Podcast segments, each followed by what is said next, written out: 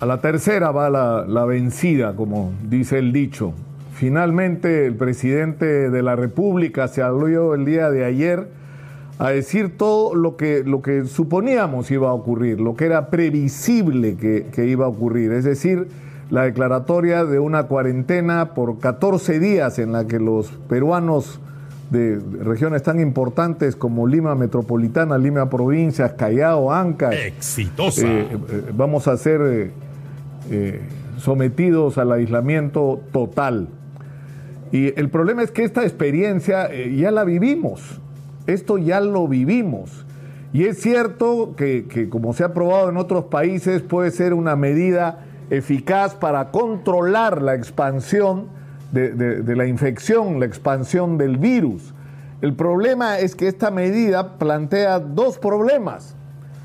La primera de ellas no nos resuelve las carencias. Es decir, estamos entrando a una cuarentena porque tenemos nuevas cepas del coronavirus que son muy agresivas y que están expandiendo el consumo no solamente más rápido, sino afectando a poblaciones jóvenes. Es decir, no solo tenemos este problema, sino que no tenemos la vacuna, es decir, ya está terminando enero y debimos empezar a vacunar como en otros países y como decían los preacuerdos que habíamos suscrito en diciembre. Es decir, estamos entrando con una limitación, con una mano atrás, nos está amarrada atrás, nos estamos subiendo al ring. Y eso es solo el problema de las vacunas. El presidente ha dicho, en febrero viene la vacuna. Ojalá que sea así. Y ojalá que sea el, el millón de dosis que va a alcanzar para inmunizar a 500 mil peruanos y sobre todo los que están en la primera línea de combate con el coronavirus y los más vulnerables. Pero en segundo lugar tenemos la gravísima situación de nuestro sistema de salud. Lo cierto es que ya no tenemos en la mayor parte de, lugares del país, de hospitales, unidades de cuidados intensivos. Tenemos serias carencias de personal que se están resolviendo y eso es lo que resulta increíble se están resolviendo desesperadamente. Es decir, han descubierto ahora que necesitamos gente que desenchufaron cuando esa gente no debió irse porque había tarea pendiente que cumplir en relación al coronavirus. No solamente para atender las unidades de cuidados intensivos y el nivel de hospitalización, sino que había que hacer lo más importante de aquello que no se ha hecho en la mayor parte de los casos, activar el primer nivel de atención de una manera real, crear centros COVID en todos los distritos por todo el país, donde la gente al menor síntoma a la menor señal de coronavirus se acerque, reciba atención, reciba un diagnóstico adecuado y se tomen las medidas para tratar a ese paciente apenas empieza la enfermedad y para aislar a su entorno y no llegar a situaciones extremas como las que estamos llegando. El problema es que si no hacemos lo que hay que hacer, como resolver, por ejemplo, el problema del abastecimiento de oxígeno, porque esto es una segunda ola que no sabemos cuánto va a durar. Es decir, no sabemos si la cuarentena de 14 días va a ser suficiente para contener lo que está pasando. Y que probablemente, como ha ocurrido en otros países, haya que extender esta cuarentena. Y que esto es una segunda ola, porque ya se está hablando de la tercera ola, como está ocurriendo en otros países. Es decir, que, vamos a enfrentar idas y venidas de este virus hasta que nos vacunemos y nos inmunicemos por lo menos el 80% de la población, que es lo que se supone que te garantice el control de una epidemia. Y, y, cuando se haya logrado, porque los avances científicos son extraordinarios, tener los medicamentos que permitan controlar la enfermedad, sobre todo en sus primeras etapas, y que la gente no termine muriéndose por falta de aire y necesitando un respirador. Entonces, si no resolvemos estas tareas, si no lo hacemos con responsabilidad y mirando la perspectiva, es que, es que lo que ha pasado es increíble. Sinceramente es increíble que el ministro de Economía haya estado dudando sobre si iba a ser. ¿Qué, sabe el ministro de Economía? Él sabe de macroeconomía, porque eso ha sido profesor, pero de epidemiología es un ignorante, total y absoluto porque por lo que entiendo, él ha sido una de las barreras para que se disponga de fondos que ayuden a enfrentar lo que estamos viviendo ahorita. Y desesperadamente se están tomando medidas, hay que contratar gente. Bueno, esa gente nunca debió irse. Esa gente debió estar ahí, esa gente la necesitábamos, esa gente la necesitan en Huánuco ahorita, la necesitan en Piura, la necesitan en todos los hospitales que están saturados. los llamados de auxilio de los médicos que están agotados y a los que dicho sea de paso no terminan de cumplirle. Es decir, no solo es que se sacó a los médicos que se contrató con el sistema este de CAS-COVID, o sea, te contrato por un ratito para que me salves la vida y te voto, como si fueras desechable, sino que no se cumple con los compromisos con el resto de personal y trabajadores de la salud, no le han pagado los bonos completos, no le han pagado las horas extraordinarias que están trabajando porque ya no, no, no tienen manos para atender lo que hay que hacer.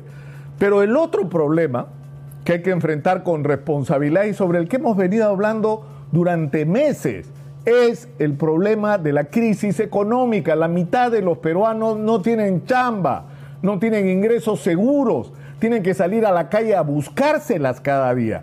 Y una cuarentena de 14 días significa que la gente no va a tener que comer y vamos a enfrentar una situación sumamente crítica entonces se ha decidido ahora eh, tomar iniciativas para conceder, es decir, esto lo debimos hacer hace rato, es decir, atender a los más vulnerables desde el punto de vista de la salud y desde el punto de vista de la, de la, de la simple sobrevivencia, porque esta gente no tiene que comer. Nosotros nos hemos cansado todas las semanas poniendo llamados de auxilio de las ollas comunes, de los comedores populares que tienen que recurrir a los medios de comunicación y a través nuestro hacer llamados de solidaridad porque el Estado no está haciendo su chamba. Porque esa gente debería tener resuelto el problema del abastecimiento de los productos mínimos para que la gente coma. Es una manera segura de que el dinero sea bien utilizado y no se ha hecho. Y ahora se pretende hacer desesperadamente. Pero hay además otro aspecto que tiene que ver con la crisis económica. Yo creo que hay gente que no va a resistir porque se les ofrece un bono de 600 soles. ¿Cuándo se lo van a dar? ¿Cuándo le van a dar? ¿Tres meses después? Como en la experiencia anterior. ¿Tres meses después? ¿De qué te sirve? Necesitas comer esta semana. El lunes, el martes, la gente tiene que comer. ¿De qué va a comer si no, si no puede salir a trabajar el domingo? No, hay, que, hay el bono de 600 soles. ¿Cuándo se lo van a dar? ¿Ah? ¿Cuándo va a tener esa gente el dinero para que su familia coma? Porque eso de que hay peruanos que viven al día no es una figura literaria, es una cruda realidad. Sales a trabajar de ambulante, a trabajar de transportista informal, a trabajar de lo que sea, agarrando la chamba que consigas ese día y con lo que te pagan tu familia come al día siguiente. Así viven muchísimos peruanos. Que si les dices no puedes salir, le estás diciendo no puedes darle de comer a tu familia. Y el otro problema, que no es menor, es que hay una inmensa cantidad de peruanos, y lo hemos repetido hasta el cansancio, que no está en capacidad de pagar sus obligaciones. Micro, pequeño empresario, personas que le deben a los bancos por las tarjetas de crédito, por los créditos vehiculares, por las hipotecas, por las deudas personales, que se han adquirido en muchísimos casos para activar pequeños negocios. Porque como no califican como empresas, tienen que buscar cómo hacen para tener acceso al crédito del sistema financiero a través de, sus personas. Y esta gente está agobiada, esta gente no puede pagar, esta gente requiere respuestas y en el Ministerio de Economía no escuchan. Y en una situación como esta, donde le dices a la gente que ha hecho un esfuerzo extraordinario por resistir todos estos meses, que lentamente ha reabierto sus negocios, en la mayor, en la inmensa mayoría de los casos, volviéndose a endeudar en condiciones absolutamente desfavorables, con tasas de intereses altísimas, sin que nadie, en ningún tecnócrata se afecte por lo que está pasando, y que ahora le dices te vas a, vas a cerrar 14 días. Eso es condenarlos a la muerte empresarial. Si es que no se toman medidas y respuestas razonables. Es decir, ¿en qué idioma tenemos que decirlo? Al presidente Sagasti, al, Consejo de Ministros, al ministro de Economía, que finalmente el que decide las cosas de nuestro país hace décadas. La gente no da más, no da más, se necesitan tomar medidas como eh, postergar los pagos y declarar una moratoria por seis meses, tal vez por un año, porque no se sabe cuánto va a durar esto. Se tiene que controlar el tema de las tasas de interés, reestructurando las deudas a través de sistemas como el que ha propuesto Gino Michelini, hacer un reactiva para las personas y para las micro y pequeñas empresas, pero de manera directa, efectiva y real con garantía del Estado, que el Estado le compre las deudas a los bancos ¿no? Y no le ande pidiendo el favor al banco a ver si quiere refinanciar y, eso del 25, vas a pagar 25% menos, o sea, pagaba 100, ahora vas a pagar 75% de interés. O sea, eso es ridículo. Eso no le resuelve los problemas a la gente. Eso posterga la agonía. Estamos enfrentados a una situación realmente dramática. Estamos pagando las consecuencias de los errores que, de quienes han tenido la conducción del país durante estos meses.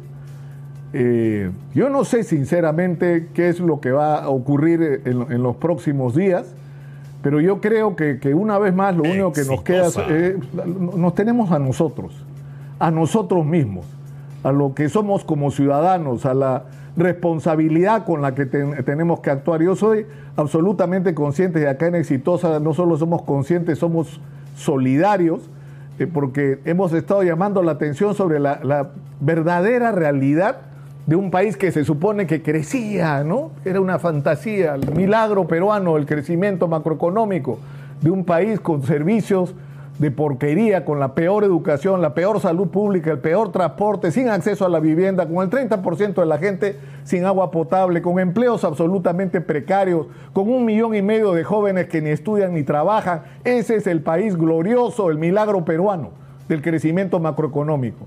Y nosotros sabemos lo que la gente está sufriendo, porque hemos estado delante, del lado de la gente, no ahora por, la crisis del coronavirus, desde siempre. Y por lo tanto, nosotros creemos que tenemos la autoridad moral para pedirle a la gente, tenemos que cuidarnos. Estamos enfrentando un virus criminal, un virus que se está expandiendo de una manera impresionante, impresionante. Las curvas que nos muestran los especialistas eh, no son curvas, son casi líneas rectas hacia arriba del aumento de casos, del aumento de contagiados, del aumento de hospitalizados, de la demanda de unidades de cuidados intensivos. Y por lo tanto, si no nos cuidamos nosotros mismos, vamos a terminar en manos de un sistema de salud que no nos pueda atender y nos estamos condenando a nosotros mismos a una posible muerte. Entonces, hay una enorme dosis de responsabilidad y de sacrificio que tenemos que hacer con respetando los protocolos y actuando con exageración, casi con paranoia en los cuidados y en los protocolos que debemos seguir pero es evidente que si el gobierno no hace lo que, lo que tiene que hacer, exitosa. Eh, nuestro destino es impredecible, sinceramente. Y dentro de esta discusión, y para terminar, está este tema de si debe haber elecciones o no el 11 de abril. Y, la pregunta es, ¿en qué condiciones vamos a llegar a esas elecciones? ¿Vamos a hacer elecciones en medio de una cuarentena? Lo planteo simplemente como interrogante, porque es una posibilidad que esta sea una primera cuarentena de otras que necesitemos. En esas condiciones vamos a enfrentar las elecciones. Yo creo que por lo menos el tema merece ponerse sobre la mesa.